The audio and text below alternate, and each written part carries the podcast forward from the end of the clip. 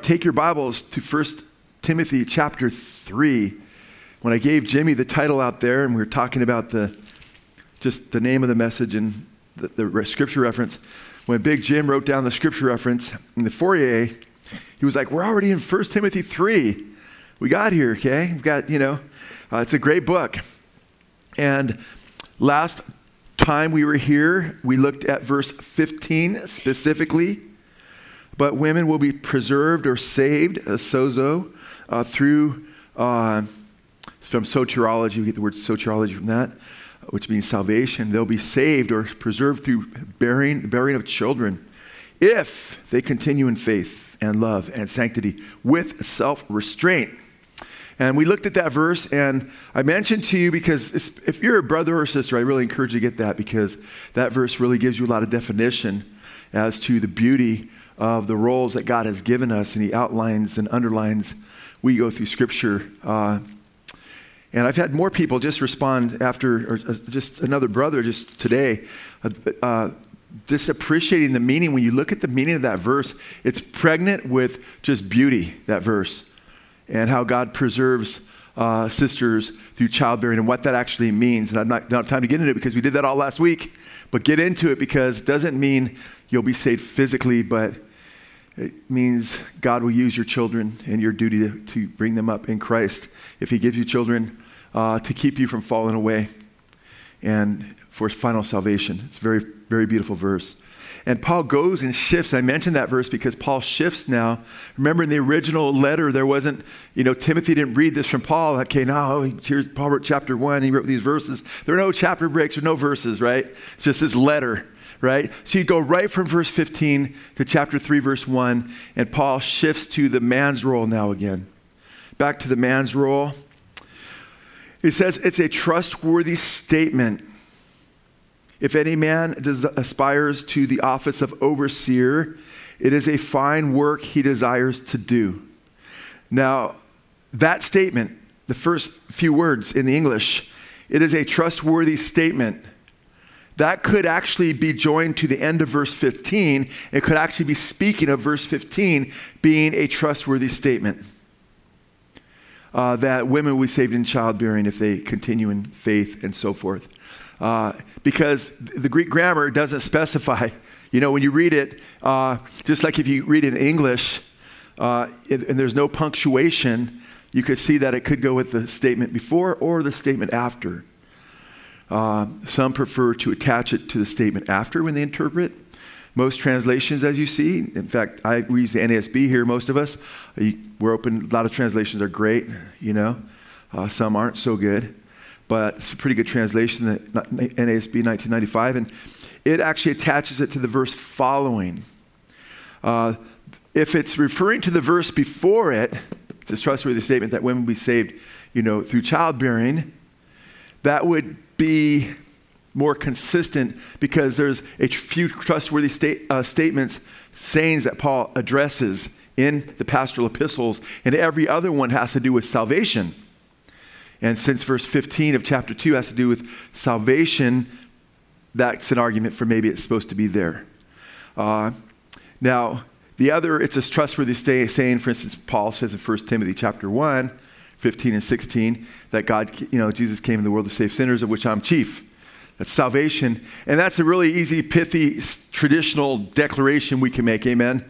The problem is, is chapter 2, verse 15, and chapter 3, verse 1, that what follows that statement isn't so pithy, isn't so pronounced to where you necessarily think that it's a saying, but there's there for emphasis. And I believe it, uh, we can't know definitively, so it's a matter of interpretation. We don't know for sure. But uh, verse 15 is inspired by God, and chapter 3, verse 1 is inspired by God. So, hey, I'll take it this way. Both of them are really trustworthy sayings. okay? How's that? Uh, now, if, any, if a man aspires to the office of overseer or elder, uh, the Greek word is uh, presbyteros, presbyteros, uh, and it speaks more of an, of an older person. Sometimes it's used more literally, or an elder, meaning a leader. Uh, uh, they translate it here in the NASB overseer, which is often the translation of another Greek word that deals with eldership. I don't have a problem with translating overseer because I think uh, an elder is an overseer and an overseer is an elder. Uh, and they're the same office in the English, or they ought to be understood that way, I believe. But it's a fine work he desires to do. Now, this will relate to everybody because even though it's talking about the office of eldership, it should encourage all of us. Men, every single qualification that's given here for an elder, except for maybe teaching as a, a special gift, uh, although all, all men ought to be teachers to one degree or another, at least in their example, right? And encouraging people in, in righteousness and so forth, applies to all, all of us. So when we look at this, don't say, well, this doesn't really relate to me because, you know, I don't know that I want to be an elder or overseer ever in the future. It relates to you because God right here is signifying what it means to be a man of God. What it means to stand up as a man and be counted, and if you look at you know, you know not being given over to too much wine or uh, you know uh, beyond reproach, all these different things apply to all men. And by the way, they would, most of these things in this list would also, as far as application goes, apply to the women of God. Amen? I mean, there may be a couple that won't, like the husband of one wife. Okay, that doesn't apply to women, okay? But there's many other things there that do apply to women as far as godly living. Amen? So we should all really be strengthened here in regard to, and I'm really looking forward to this next uh, few weeks or whatever it takes to go through these, uh, the, the qualifications, because in so doing, we're going to be stretched we're going to be encouraged. We're going to be strengthened as to what it means to be men and women of God. Amen. To have biblical goals in mind is to becoming more Christ like and being fit for the heavenly kingdom, vessels fit for the master's service. Amen.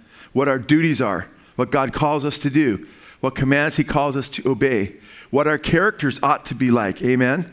What we should be like inwardly, the kind of people we ought to be. Amen and, uh, and you know, what we should be uh, doing and what our motives should be and what our attitudes should be and how we should have discernment and so forth to make sure we grow in these various things. So there'll be a lot of really cool application to stretch us in our spiritual growth. But I want to hone in right now on verse 1. It's this trustworthy statement. If any man aspires or desires the office of overseer. It's a fine work he desires to do. Now, it's interesting when that word translated for him, the man aspiring or desiring to do this, you know, to be an elder. This Greek word is used throughout the pastoral epistles. Whenever it's used elsewhere, it's used of evil desire. It's interesting. I'll give you just a few examples. There are several examples. I just wrote down a few of them. Uh, when you look at the Greek, uh, uh, 1 Timothy 6 9 talks about those in the same book, those who desire to be rich, that's what they live for, will be plunged into many hurtful lusts and, and, and to destruction, and they'll fall away from the faith, Paul says. And in 2 Timothy 2 2, the second Timothy, uh, second pastoral epistle, there's also Titus, uh, he warns about those who young men and women in Christ that they're supposed to flee, flee youthful desires. You see, when you be, get, get come into puberty and so forth, desires can become strong. You're young, and you're easily deceived because these hormones are racing and, and Satan throws everything at you the rock stars, the pop stars, and everything else, trying to tell you who to be, how to live. And you have social media and so forth, and you're being tempted to keep up with the Joneses if you're a little bit older, uh, but, or if you're not. And there's these youthful desires that are, are, are can become very unholy. In fact, the word that we often see translated lust is a simple Greek word that simply means desire, and it's not necessarily evil except for its context. When we hear the word lust, it's always pretty much used in a derogatory, degrading, evil context. But the Greek word, it could be used either way. That's why Jude talks about ungodly lusts, ungodly desires. When he's talking about false teachers, he says they are grumblers, you know. Uh, you know, walking after their own ungodly lust. And it's interesting, but so the word desire in itself isn't bad, but Paul's using it in the context of, of, of 2 Timothy 4 3. He uses it there too. that he says in the last days, you know, he says, you know, people heap themselves teachers, tickling their ears, telling them what they desire to hear, and they won't endure sound doctrine. So in the last days, preaching like you hear from me, we hear a lot of sound doctrine. I preach the word, right? People are going to say, hey, you know what? I just want to hear messages that just make me feel good. You know, I don't want to be convicted of my sin. You know, he already, he's already talking about our duty, our character maybe needing to be changed, our attitudes, our motives. Well, that's all important stuff, guys. That's the stuff we should be applying to our lives, amen? amen. yeah, it, you know, turns some people off because they want to just feel good in their sin and feel like they've got fire insurance, they're going to heaven because they name the name of Jesus some altar call. But I want to make sure you get in, amen? amen. I want to make sure that you know the truth and you follow, follow Jesus, who is the way, the truth, and the life, and that we are sincere in our faith and that we're truly growing into men and women of God like He's called us to be. Amen? So, this is really important. But Paul uses the same word for desire here in a good way. Instead of desiring to be rich, instead of following youthful desires, instead of desiring people to tickle your ears so you listen to Joel Osteen because you'll never use the word sin, you know, or Rick Warren because he'll never use the word repentance or, you know, and you'll feel comfortable. And they won't talk about the end times and all those things. No, man.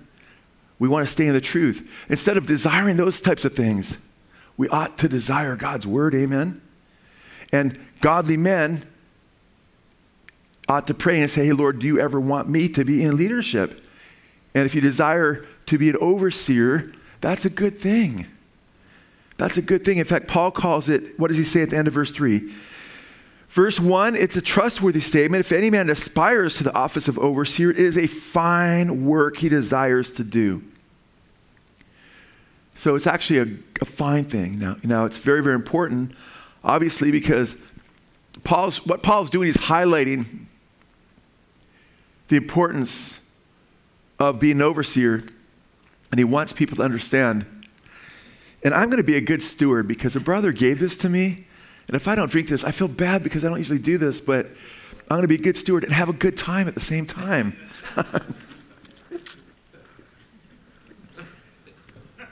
People always bring me up water. I feel bad because I hardly ever take a drink, you know. And at the end, I'm like, why did I take a drink? I was so parched. Uh, it, it, you're laughing. You're like, good, praise God. You don't spit on me as much, right? Because you're in the front row, Gerald. but uh, now, it's a good desire if your motives are right. If, what do I mean if your motives are right? Because people sometimes want to be in leadership for the wrong reasons.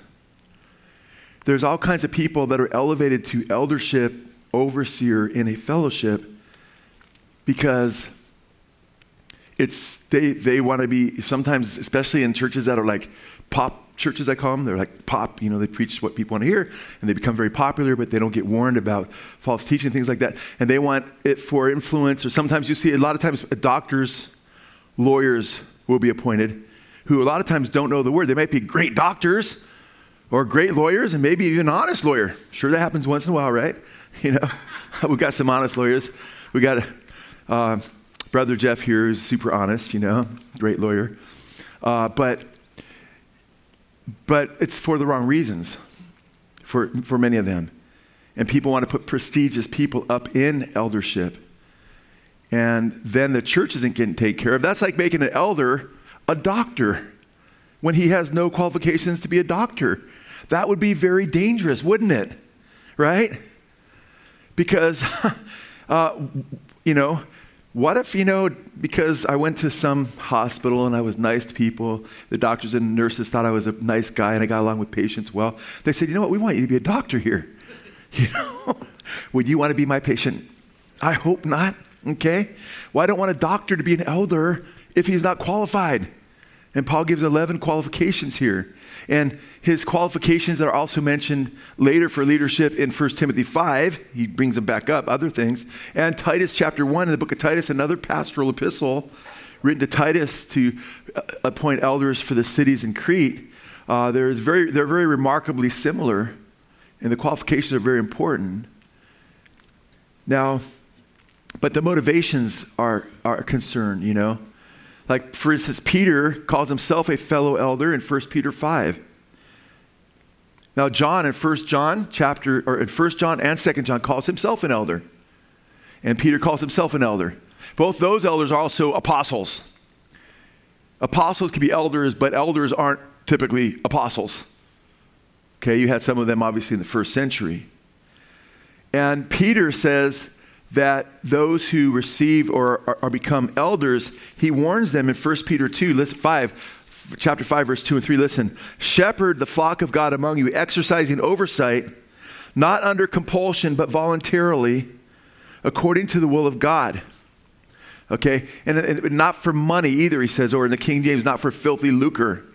So it shouldn't be for the sake, somebody shouldn't be motivated to be an elder because they want to rule over people. That's wrong. Jesus said not to be like the Gentiles who seek to have authority over each other. Amen. But he said if you want to be great in God's kingdom, you have to be the servant of all. Amen. It ought to be because you love the Lord, and you love his church, you want to protect the church, and you want to grow the church and strengthen the church. And it shouldn't be because of filthy lucre. Uh, why would somebody get into a filthy lucre? Well, 1 Timothy chapter 5, it's kind of interesting. Uh, it mentions that there, they, that, well, go to 1 Timothy chapter 5, verse 17. 1 Peter chapter 5, 1 Timothy chapter 5, verse 17. It says, The elders who rule well are to be considered worthy of double honor, especially those who work hard at preaching and teaching. So there's elders that do, do certain things, but some work hard at preaching and teaching. And they're all supposed to, all elders, some have more managery type positions, some have, you know, administrative and so forth. Some also teach and do those things. Uh, uh, but it says those who, they're all to have double honor, but it says especially uh, those who work hard at preaching and teaching. And uh, listen to what the New Living Translation brings out what the understanding of double honor is by many scholars. Elders, elders who do their work well should be respected and paid well, especially those who work hard at both preaching and teaching. This is the verse I use when I go to Steve and the elders, you know, for a raise. Right here. No, I'm just kidding. Never did. In fact, usually I always have always kicked against raises, right, Steve? You know, please don't give me a raise, okay? Please. My wife's like, you said what? You know, no, no. But the Lord, Lord has taken care of me. You know, I've, I've had the opportunity not only to work prior to Good Fight or Blessed Hope, but had a ministry called Good Fight for years, even before Blessed Hope. So I have two ministries. Uh, and my wife can attest. I work many, many, many, many hours, you know, by God's grace. But to me, you seek first the kingdom of God, His righteousness, and what does He do? He takes care of you, amen? And we've always done that. In fact, my wife sees me at home the same way the church knows I'm here. I'm never the guy that says, We need a bigger building. We need to find another place. Anytime we've ever moved, it's been other people. Can we move because we've outgrown this? Now we're in a good, pretty good place, and we've been here for years, which is great. And I was like, well, pray if the Lord opens the door, great. Because to me, it's just to me, the building is the people, you know. And I want to feed them, encourage them, protect them, guard them, guide them. And praise God, the Lord has given us so many good elders through the years uh, Pastor Steve over there. And by the way, you'll hear me say Elder Steve, Pastor Steve. You know, we have a Pastor John as well, and, and uh, Pastor Chad. I can call him Elder or Chad, Elder or Chad, Elder or Pastor, because those terms are used interchangeably in Scripture, as is overseer, you see. They're used, they're used interchangeably. And, uh, but I've always praised God because I made all the point elders who I, I like Steve, you know, I brag on Steve sometimes to people, sometimes the congregation, that when he was at Blessed Hope, you know, he worked tirelessly, not seeking, and that's a, not a bad thing. It's a good thing. He seeks a good position if you seek to be elder. But Steve wasn't saying, please make me an elder. He just serving or make me a pastor. I just saw him serving. I knew he woke up early in the morning. I knew he worked late in the night helping with counseling and stuff like that. I said, this man is a man of God. He loves Jesus. He loves the bride. He wants to protect the church. He cares for people. And I've seen him do that for years and years. And Steve, you've been such a blessing to me, bro. So, you know, and I feel like I could die tomorrow and Lord, I hope that's not happening. I want to be here longer. But you know how Lord works sometimes. If I died soon, I, Steve would do an awesome job. You know how I know that? Because he's already doing an awesome job. You know? We have each other's backs in Jesus, you know? And we have each other's backs and care about each other so much that if Steve went off or I went off, we would check each other, you know? And we do that with the other elders as well. Like I say the same thing with John and Chad. I know where their heart's at. They love the Lord, they love you guys, and they, they protect, they care. Amen? You know, I think Chad's living in a home with four kids, and I think just they share the same room or two, you know? Not Chad and Holly with all the kids, but, you know, you know, we've been praying, Lord, get them in something different. So, uh, but I feel I, am that's one of the things that makes this fellowship healthy, you know.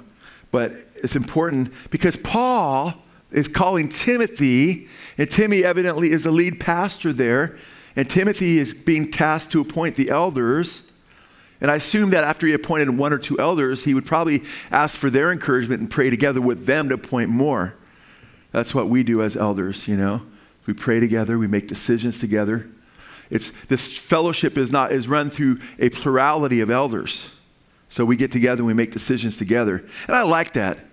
Like if I wanted to get pink carpet, you know, which I wouldn't want to do, but for the sake of argument, you know, we could say, how come Joe did that? It's not what Joe does. Us elders make, a, make decisions together, you know.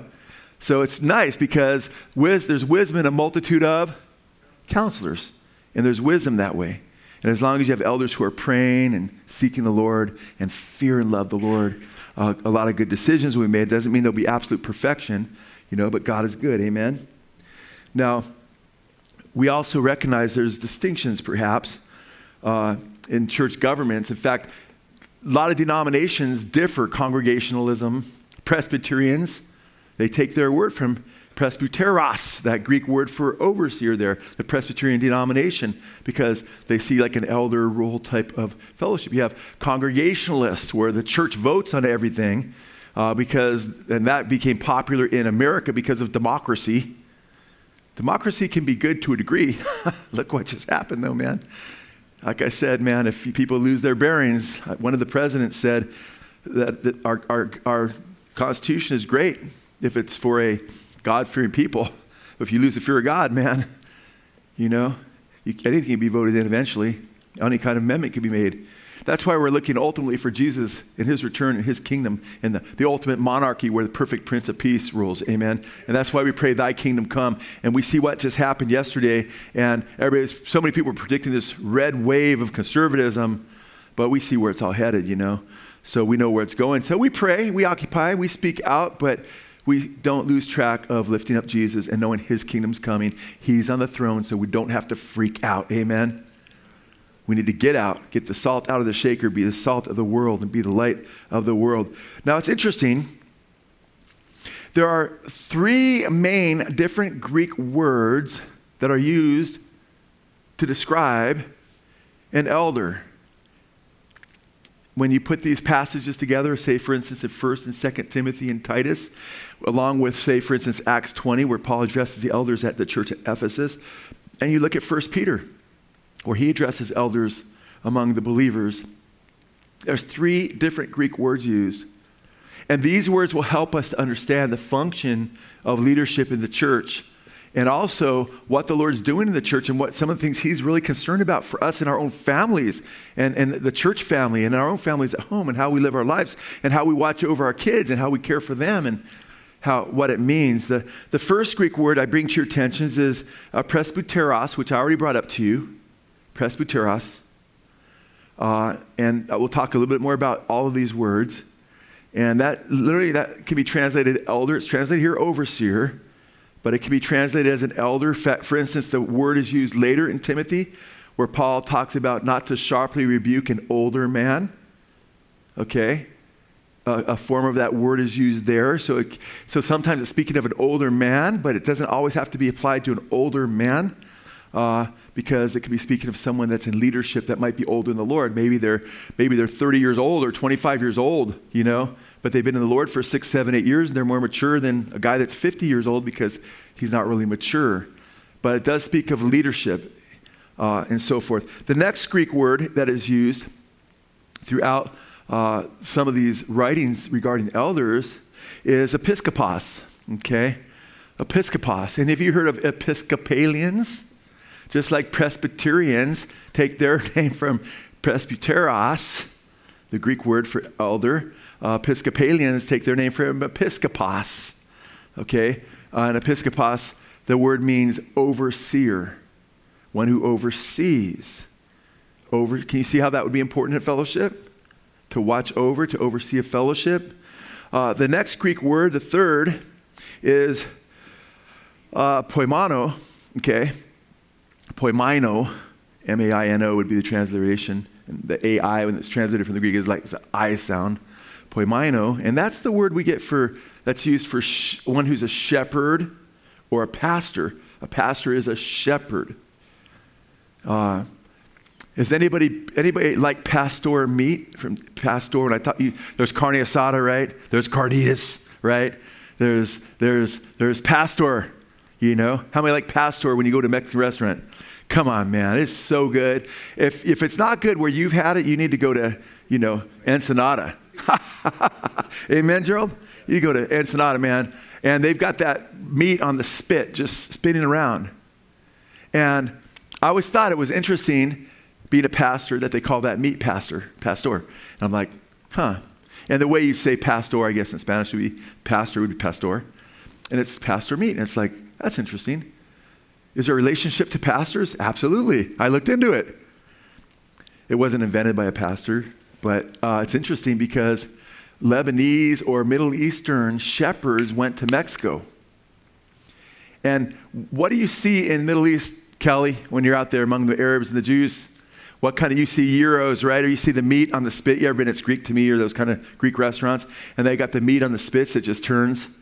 And if it's lamb and they put some beef fat on the top and it drains over, hopefully you've already eaten some, not making you hungry. I don't want you to leave early, you know. And it's just, they shave it off as it gets, you know, so good.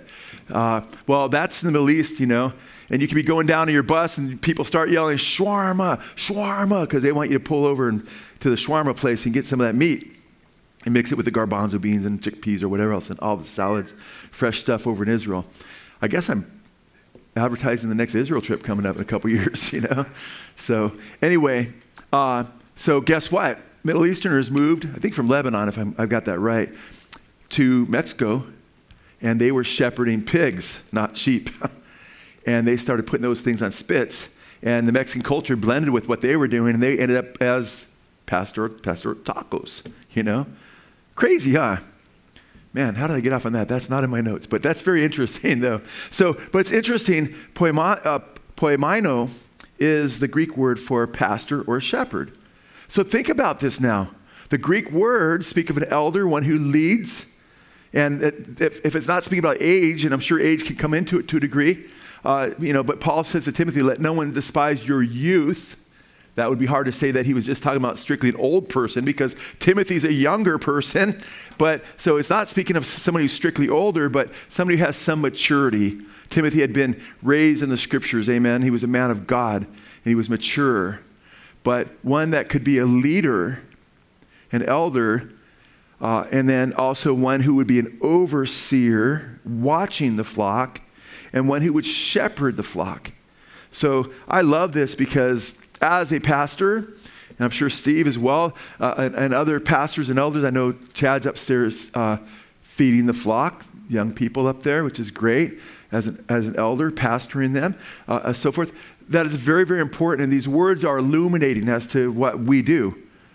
You ever get a job where you were like, man, what am I supposed to do? Because you're not really being instructed and you feel like, you know, I had a lot of jobs. I always knew what I could do. I got one job though and it was just too easy because they just wouldn't tell me what to do. And I was like floating. And it really bothered me, actually. I was like, you know what? I don't know all my responsibilities here, you know? Actually, it was, it's a long story, but you know what? I love it when I know exactly what to do.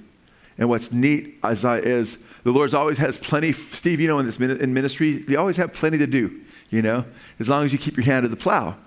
Now, uh, it's interesting this is something to consider is church governments are different. That's why you could look at Episcopalians and, and Congregationalists and Presbyterians, and, and they're different types of church governments. Wesleyans or Nazarene churches, they have like one elder ruling the church, they don't have a plurality of elders. Great brother of mine, love him, man. Uh, Kim Richmond. I didn't know how the, their church government worked differently. And uh, he moved from Simi Valley to Colorado. I've hunted with him a few times since he moved. Amazing brother. Uh, love him and his wife. And, and when I was talking to him, it's like, wow, it's interesting. They have one elder, he's it, one pastor, and not a plurality of elders. Then they have a bishop, which is distinct from the elders who goes and oversees other churches. So you have very, you know, it's, and it's very interesting because uh, and I'm not super, I'm very careful not to be super strong on condemning another church's form of government and not dividing over these issues. We believe at Blessed Hope in a plurality of elders. I believe there's scriptural evidence for that, that it's important, and I believe it's important to have more than one elder uh, making decisions together, you know. Yeah, there's elders who rule well and, and, and preach and teach and so forth, and Obviously, Timothy is having oversight over to one degree or another because he's one appointing the elders. But where does, where does that happen? I mean, I love the fact that we get together, and I think pretty much, Steve, I think through the years, we pretty much make all our decisions together. and that's been a blessing, you know, for us. Again, Joe, who picked the pink carpet? I got outvoted by the other elders, you know. No, they wouldn't do that, you know. But it's important to understand when you look at the various roles that we have. But when you look at early church history, there seems to be, it's hard to know for sure. You could read Ignatius, who was a disciple of the Apostle John. And when you read his writings, it's very top heavy, where he's the bishop of the church, and the elders are distinct from him, and they're under him. As though bishop and elder are totally different roles. And Ignatius is writing in the latter part of the first century. So some church historians and scholars believe that Ignatius represents some of maybe John's, John's government. That's how you see the government in John's churches, perhaps. Others would say, no, that was an early, very early deviation from elder rule. Others would say, no, it was never elder rule. It's just like Ignatius, who's right under John's apostleship you know? And that's how it ought to be, and they'll argue back and forth. And because church government isn't crystal clear in Scripture, it's not something I'm super dogmatic on personally. You understand what I'm saying? Although I have to lean, and we do as a fellowship, where the Scriptures, I believe the Scriptures, for me, they're, I think they're pretty clear that it seems to be more than one elder in each church, you know? And I praise God for that, man, because I'd, it'd be kind of a bummer being the only leader in the fellowship, you know? Uh, and it's actually a, a very liberating and so forth. Now, uh, also, so you've got those, you have people making distinctions, you know, and so forth, uh, and, and, having different opinions about that. But at, at Blessed Hope, we have a plurality of elders, and it's been very healthy and very beautiful through the years. And as long as they're God fearing men, uh, it, it's, it's a beautiful thing. Now, it's interesting, these three terms, okay, presbyteros, episkopos, and the poimon, okay, the shortened noun aspect of that word, or form of that word, uh, these words are actually used all together sometimes, just of the same office. That's why I believe. See, what I'm saying is when some people see overseer, episkopos, and then they see, ah, you know, presbyteros. They say, oh, well, there's some who are presbyteros, there's some who are episkopos, and there's some who are, are uh, poimino. Like those are three different things, or at least two different things. We personally see them all three as describing the same office. An overseer is an elder is a pastor. A pastor is an overseer is an elder. Same thing. And here's one reason. Go to Acts chapter 20. Acts chapter 20.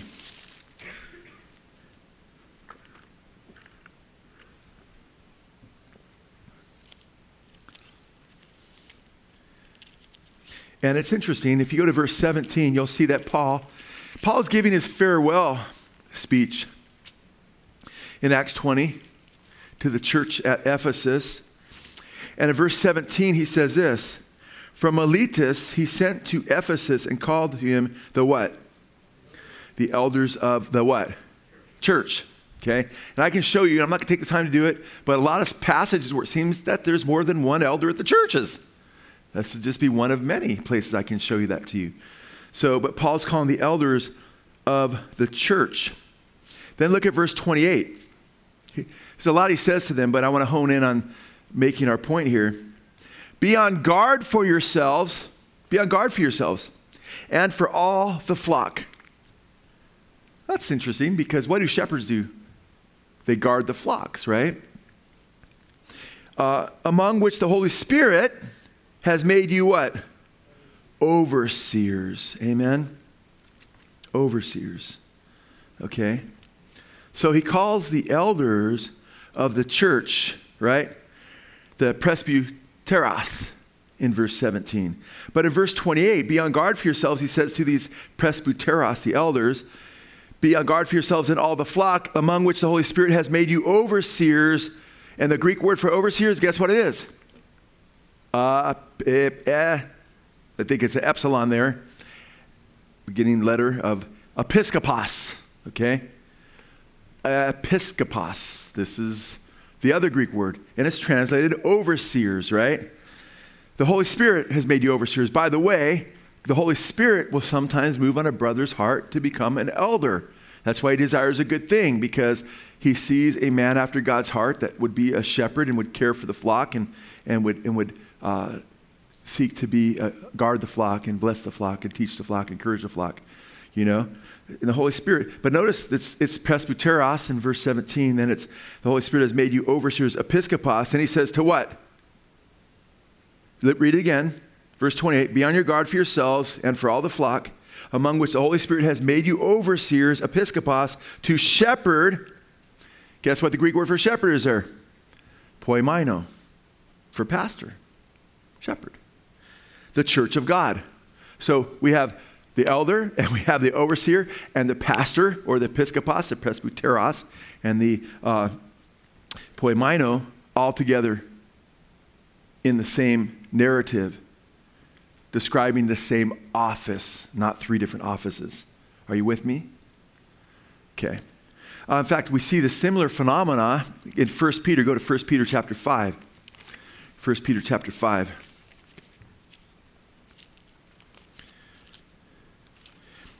We see this phenomena again. Peter writes in verse 1 Therefore, I exhort the elders. Guess what that word is? presbyteros, right? Therefore, I, I exhort the elders, the, the presbyteros among you, as your fellow elder, because Peter, I mentioned, he's also an elder, as your fellow elder and witness of the sufferings of Christ. You had to be a witness of the sufferings of Christ's resurrection and so forth to be one of the original 12 apostles, right? And a partaker also of the glory that is revealed. Then what does he say? What's the next word? shepherd, guess what it is? Poimaino. so you have presbyteros. Therefore, I exhort the elders, presbyteros, among you, as your fellow elder and witness of the sufferings of Christ, and a partaker of the glory that is revealed, shepherd, poimaino, the flock of God among you, exercising over, oversight, episkopeo, which is episkopos, just different form of the same word, not under compulsion, but voluntarily, according to the will of God. Okay. Are you with me? I know we're laboring a little bit. This is, this is called a Bible study. Amen. Amen. Okay, and I don't apologize that we get in the Word and we study it because we need to know the Word. Now, guess what? Somebody might ask you, okay, down the line sometime, hey, you know, how, how does your church government run? Do you have, who's your bishop? Who's the main guy that just, you know, runs everything and tells everybody else what to do? Well, that's not how we, we roll. What do you mean? Well, we have a plurality of elders. Where's that in the Bible? Don't you have a bishop and a pastor and an elder? Well, we have a few of them, they all do all those things. Some do more of this, some do more of that. How is that biblical? That's not what the Catholic Church does. We have cardinals and popes and well, you just got to say, well, where's the cardinals and the popes in the Bible? Pope means it's from Papa, it means Papa, and you know, and uh, they call, don't call religious leaders your father. Amen? And they call the Pope Holy Father. That's not biblical. So we want to remain biblical.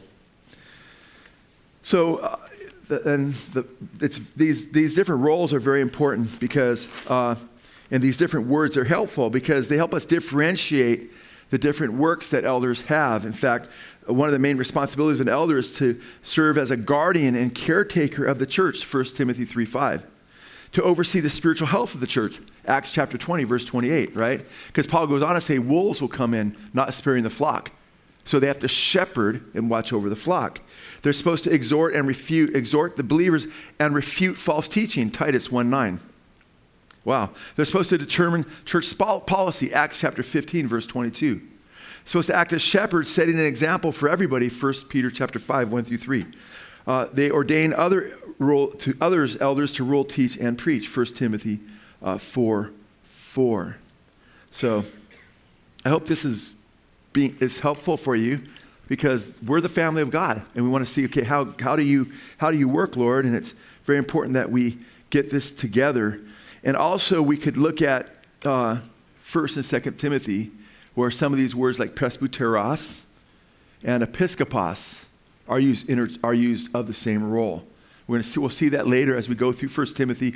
Uh, next time when we start to, next time we actually are in 1 Timothy 3 and we go through 2 and following, we'll start to see that he doesn't just use the word presbyteros for these elders in 1 Timothy 3, but he also uses the word, the Greek word, episkopos, which means to exercise oversight. That's why in 3.5 he says, you know, elder must manage the church. You know, they have to watch over the church and so forth. And, uh, and by the way, that reference is 1 Peter 5.1. 1 uh, Timothy 5.1, I'm sorry, when I earlier said, says, do not rebuke an older man harshly. That's word, the word for, you know, presbyteros is a, a form of that word being used there. So, it's interesting because when we go through Scripture, and I'm going to read a little bit more of this passage to you. Uh, in fact, one of the main things that a presbyteros does, if we start to look at each word, if we look at each and every word just in a little bit more uh, depth, is I already covered the meaning of presbyteros a little bit, right? Elder. The, the framework of that, we don't know for sure, but that's what the Holy Spirit had in mind, but it's very likely that he is looking back to, God is looking back to the elders that were appointed by Moses, right? To help Moses and so forth, help with the counseling and help with the managing the people, the, the, the people of God. And that's important to understand. And, and it's interesting uh, when you look at these, the, the word episkopos, when we go more in depth, if we were to spend more time there in the book of Acts, chapter 20, verse 28, they're supposed to exercise oversight, as I mentioned, because Paul said, that after he leaves, and he says, I haven't ceased to warn you with tears for three years because God gave him a vision, showed him that grievous wolves would enter into their church, not sparing the flock. And then he says, even from among your own selves, among the, own, own, the elders in that fellowship, he said people would rise up, uh, drawing people away, speaking per- perverse things to draw disciples after them. And Paul's warning them to watch out, even among the elders, that there wouldn't be a subversive elder that would seek to make a name for himself and draw other disciples away from the church. Paul talked about not building on another man's foundation. Well, this is not just building on someone else's foundation, this would be stealing sheep from one church to start another church. And that's happened thousands of times over in churches where an elder wants to, a following, and it's like, and he starts to deviate from the teaching of the church that he claims to represent and be part of for whoever knows how long. So all the elders are to watch their own hearts. And that's why elders must also be humble and say, hey, I'm not beyond falling. The Bible says, let him who thinks he stands take heed lest he fall. Amen. And I always encourage the elders, we need to, as Paul told Timothy, who's an elder, in 1 Timothy 4:16, watch your life and your behavior. I'm sorry, watch your life or your behavior and your doctrine. And in so doing, you'll save yourself and those who hear you. He's talking about their souls will be preserved from falling away for final salvation. Not that we don't, Jesus is the only one that saves, amen? But you'll continue in the faith and keep others in the faith. And so uh, I've always encouraged elders, man, don't counsel women alone. If you don't counsel women alone, you're not getting in trouble with women, okay?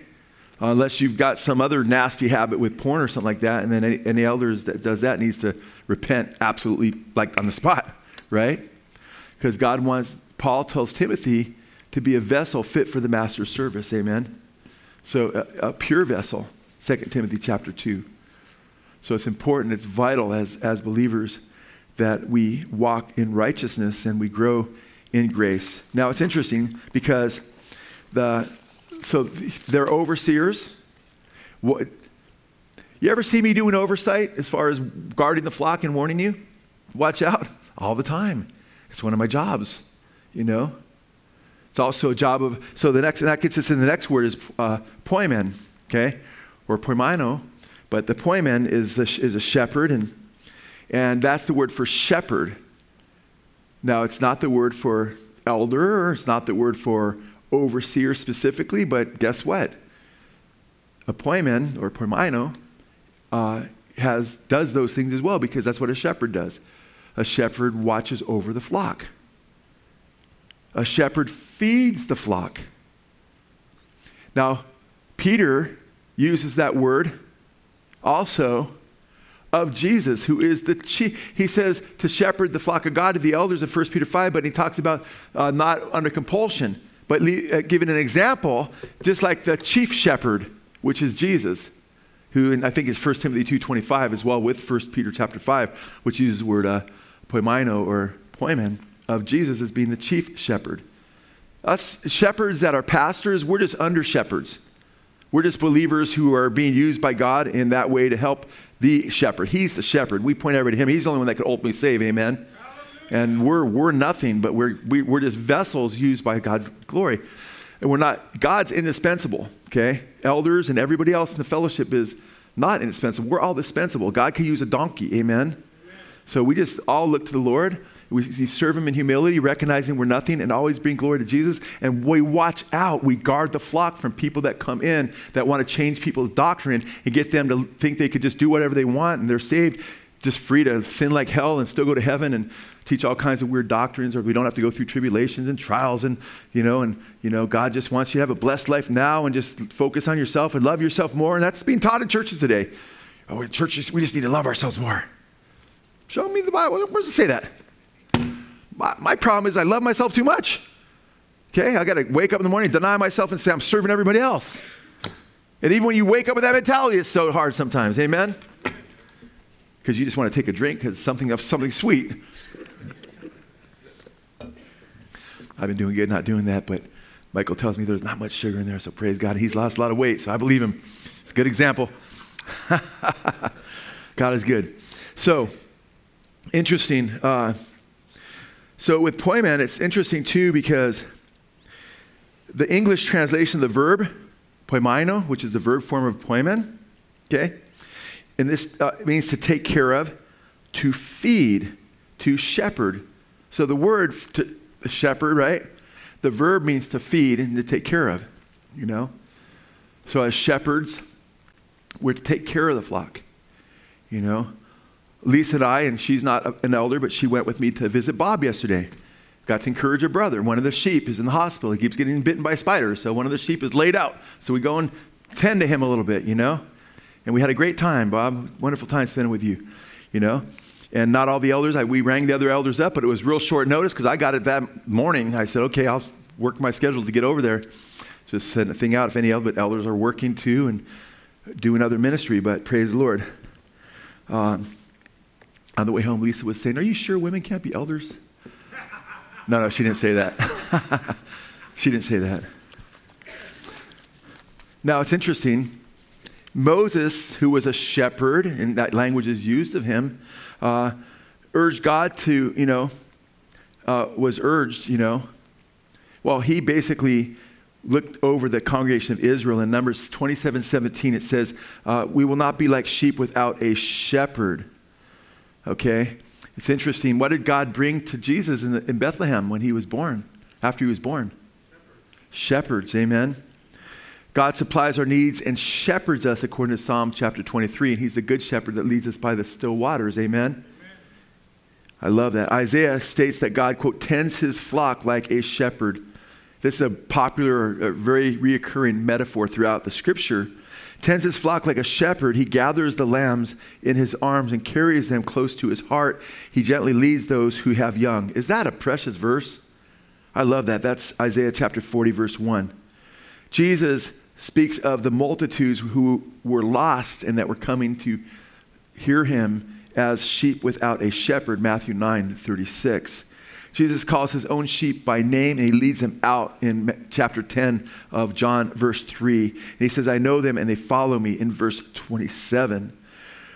The shepherd's concern from the wayward is shepherd could leave the 99 and seek the one who is lost. Jesus, the good shepherd, he said he does what? He lays his life down for the sheep. Amen. John chapter 10, verse 11. He's the shepherd we ultimately point people to. Uh, Steve, myself, you know, John, Chad, Nick, who just is now pastoring and shepherding in Idaho, who eventually appoint elders there. You know, he's praying about it, and, and we're praying God leads him and so forth. Well, he doesn't have any elders, but well, no, we're his elders over here. But as he gets elders, we'll be able to back off as, you know, uh, of, and we're just helping him, you know, minimally with oversight in whatever way he needs. Now, it's interesting because the elders have all, a pastor does these different things. He mends, he, he comforts, he, he protects, he feeds. Peter is a shepherd, right? And A fellow elder, he says. But what does Jesus say to Peter when he restores him? Remember, Peter fell away? And Peter was an awesome apostle. Man, he was courageous. Jesus, I'm ready to go to prison and death for you. His heart was in the right place as far as what he wanted to do for Jesus. But the problem was is Peter he had a lot of zeal, but he had a lot to learn. He needed to recognize that he hadn't grown in his love for Jesus to the degree that he needed to, to the degree that would, where he wouldn't fall away. He wasn't a sheep who was depending fully on the shepherd yet. And Jesus said to Peter, when Peter said, Everybody else may deny you, but I'll never deny you. He says, Peter, you'll deny me three times before the cock crows. Remember that? You know, Peter contradicted Jesus. Said, I'm ready to go to prison death for you. And then it says, it's in, the, it's in one of the gospel accounts, says they all started saying that. They followed Peter's lead. Jesus said, Jesus quoted from Zechariah 13 and says, the, the, the shepherd will be struck and the sheep will scatter. That's exactly what happened. And Peter fell away.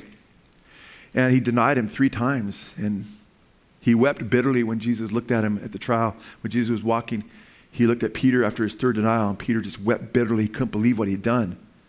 So he wasn't a phony, he was just weak. If he was a phony, he would have been, oh, oh, he found me out. I'm, I'm, I'm a liar. No, his heart was to serve Jesus. He wept bitterly because he was so sad that he broke the Lord's heart. You understand that? And I and then I read First and Second Peter in light of those experiences because I see him strengthening the brethren. Because that's what Jesus called him to do when he restored him. Do you remember when Peter was restored?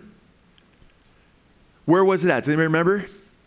Was it on a mountaintop or in a desert or on a beach? On a, on a shore, right? The disciples were fishing again, right? They grew up in Galilee fishing there. That's where the ministry was headquartered at first in the north part of Israel, right? Jesus was more accepted in Galilee than he was in Jerusalem, huh? Although, although some of the cities he upbraided because they rejected him, even having seen some of his miracles. But this is what's interesting is when Jesus is resurrected and he's sitting there, he has a fire going. It's probably pretty chilly in the morning. And remember what happened? Peter and those guys went back to fishing. Jesus died. He'd been risen, but they're like, what do we do now? Oh, they'd given, he'd given them instructions, but he, he died. He rose again on the third day, crucified on a Friday, rose on a Sunday morning, Passover, crucified, first fruits, resurrected, just like the, which would be really cool to get into. Uh, the, the feast days were all pictures of this. The day of Pentecost, 50 days later, was the day the gospel was preached and the Holy Spirit came upon them. But prior to Pentecost, what happened? They're there fishing and they don't catch anything. That, this, that happens when you fish sometimes. Any fishermen here? That happens when you go all day without catching anything. And they're all night. It's morning time and they're like just about done. It's like, and Jesus yells, Hey, cast the net over the side. They're like, they do it. Remember, I think it was, was 157 fish, something like that. So many fish, it was breaking the net. And what did the Apostle John say? It's the Lord, right? Because guess what? John was a fisherman, right? James, Peter. Deja vu. It's like, didn't this happen before? Remember when Peter was first called? Remember when they were just called? They were fishing. And Jesus instructed them. And that's when Peter's like, I'm a sinful man, depart from me. You know, like, oh my. Now they're like tripping out. Wait, this guy on the shore, we probably didn't think it's a fisherman. He, uh, John, is the Lord. Peter jumps in the water, man, starts swimming toward those guys. Remember that? It's interesting. Instead of taking off his clothes, he put on his clothes, his outer garments, jumps in the water, swims over there, and it's Jesus. And if you're early in the morning and you go for a swim you don't intend to and your clothes are all wet, how do you think it feels? You're probably doing what? You're probably shivering. I would be. And guess what? The, the fire probably felt so good and he's tripping out because he denied the Lord three times. And this blows me away because Jesus tells us to go back to our first love. Amen. Amen. And when he first fell in love with Jesus, when he saw Jesus provide for his need and said, I'll make you a fisher of men. And now he's fishing again and not really being the fisher of men so much. Not that he stopped, but, and now he's shivering again. And when he was shivering, last time he was shivering at a fire, that's when he what? Denied the Lord, remember? He was, a, a woman comes to him and says, You're a Galilean, I can tell by your voice. He uses foul language. I swear, oh, I'm not I don't know what you're talking about. And then he was disgusted with himself. Now he's remembering his conversion, he's remembering his denial. He's back at the fire. And by the way, remember I mentioned this Greek word for childbearing, this compound Greek word of 1 Timothy 2.15 is only found one other time. It's in 1 Timothy 2 or chapter 5. It ties those two passages together. Well, the only time you find the Greek word for fire, when he's at the fire, is the other time is where he denied him. He denied him three times. Same word for fire. It's kind of interesting. I think the Holy Spirit does that sometimes. And he denied Jesus three times. How many times did Jesus ask Peter when they were together and he came back swimming from the shore to be restored? How many times you, did he ask him if he loved him? Do you remember? Three times. A reverse of that. And it says the third time Jesus said it, it says Peter says Peter was grieved because he said a third time, you know?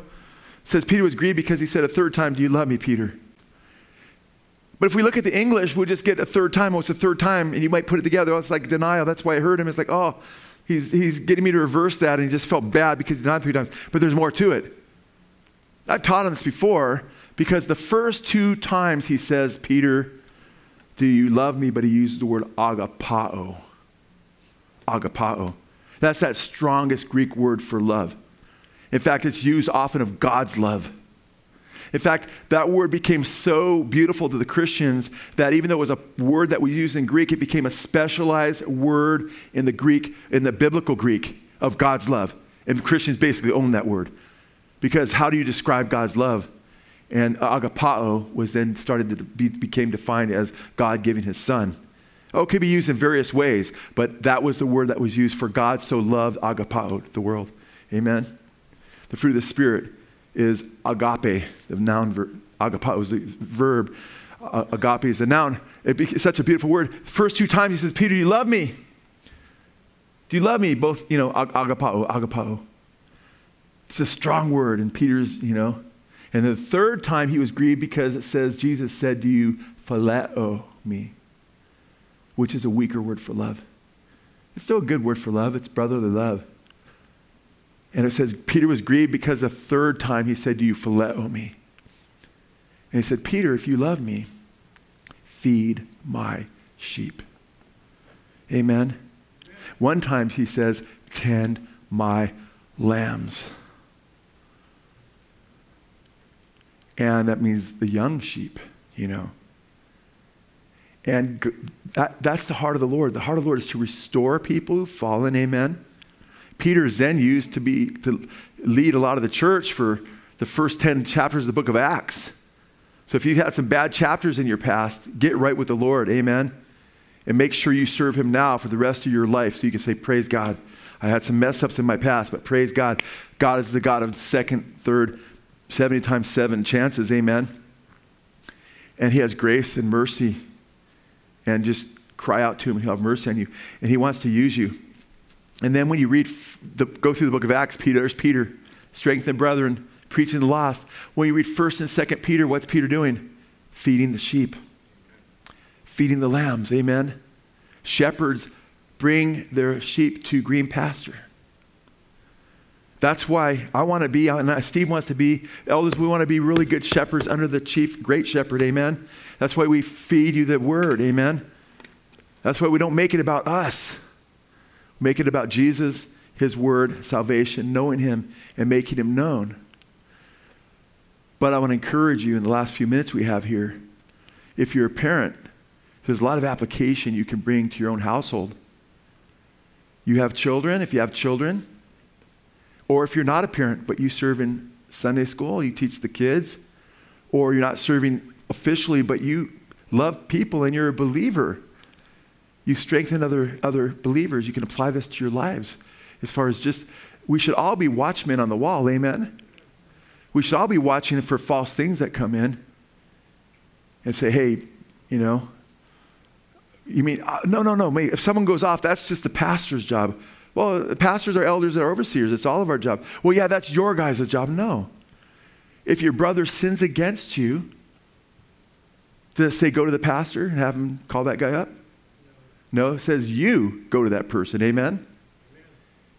And you lovingly confront that person. If they repent, praise the Lord, you've won your brother.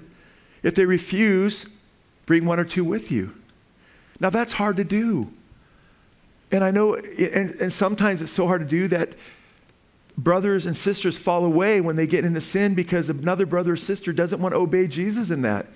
Because, but it's our duty. It's your duty. If you're close to a brother or sister, you know them, and they get off track. It's not love to say, well, I'm just going to let them crash and burn. They're in sin, they're in rebellion to God. That's their fault. No, it says go to them. Amen? And they might, they might think you're sanctimonious or are you holy? You think you're holier than thou? And you might feel like you get rejected or whatever. But I'm not saying you think something. I'm saying you know someone's in rebellion to God. Then you pray, and it says to restore them in a spirit of gentleness. Amen? And after he says, right before he says restore them in a spirit of gentleness, he talks about the fruit of the Spirit love, peace, joy, long suffering, right? Gentleness, goodness. That means those who are filled with the Spirit. And as believers, we want to say, look, we want to be filled with the Holy Spirit. We want to be filled with God's Word. We want to, want to do His work as part of the body of Christ. And it says to believers, Paul says to believers again, like Jesus in Matthew 18, to go to your brother. He says to restore a brother in a spirit of gentleness, watching your own selves, just like the elders in Acts 20 were supposed to watch themselves, watch yourselves that you too are not tempted, right? Don't go, but because if you have a sanctimonious attitude about yourself, like, I'm holier than thou, I can't believe he did that, I would never ever do that. Ooh, then you got to be careful because let him who thinks he stands take heed lest he fall. And Peter said, and have mercy on some with fear, hating the garment that's been polluted by the flesh, and snatching, saving some, snatching them out of the fire. So, people that are in the flesh and they've been poisoned by fleshly sin, that can infect you and you can get sucked into their very sin if you don't have a if you don't have the fear of God and a prayerful heart to say, Lord, help me to be humble, recognizing I could fall too. And that there's a spiritual war here, and there's demonic entities probably leading this person away from God. And, um, and you pray for them, you intercede for them, you go to them and you encourage them, the Lord, hey, bro, you know, I notice that you're not being faithful to your wife, man. Or, man, I, I know that you, you know, you just haven't been in fellowship for a period of time, and and uh, it's because, you know, on Sunday mornings, you know, you're, you're going to the bar. I've drove by it a few times. and But make sure, I mean, what if you find out, like, man, he's missed a month straight, and you find out that he goes to the bar and he preaches and he goes to the night service or something somewhere. I don't know. You got to be careful, right? But what I'm saying is we're all supposed to be, we are our brothers and sisters keepers, amen? So we're all supposed to protect the flock. We're all supposed to be good examples. We're all supposed to encourage one another in Christ, amen? We're all supposed to mend each other. When it says restore someone who has fallen, the Greek word for restore in Galatians chapter 5, in a spirit of gentleness, the word restore is a word that is used to many, of mending tents, putting them back together, sewing up tents, fixing a broken bone. You want a doctor who is careless, and you go in, he goes, Which arm is it? This one or this one? Ah, you got a broken arm? No, you want someone who's caring and sensitive and so forth. So, as elders and also as brothers and sisters, It's interesting, brothers and sisters are called to do a lot of the same thing the elders are to do as far as how we minister one to another. Amen? Because we're all following Jesus' example. Amen? And the Holy Spirit wants to use each and every believer. And that's one thing we've emphasized in this fellowship since day one. That each, even though we have different roles, men and women, before the cross, I've said over and over again, Galatians 3.28, there's neither male nor female, amen? There's neither Jew nor Greek. We're all one before the cross. We're all humans made in God's image, just made different than one another and have different roles. But men and women, all of us are priests. We know that. We're all ministers. Amen.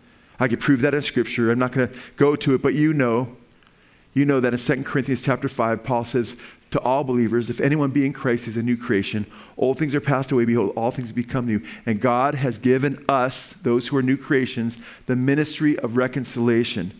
You are a minister, male or female, of reconciliation. That means you can bring people to Jesus. Amen? You can share the gospel with them. And Paul talked about how, I think the NASB uses the word beg. The Holy Spirit is begging through us for people to be reconciled to God. That's the heart of God through us.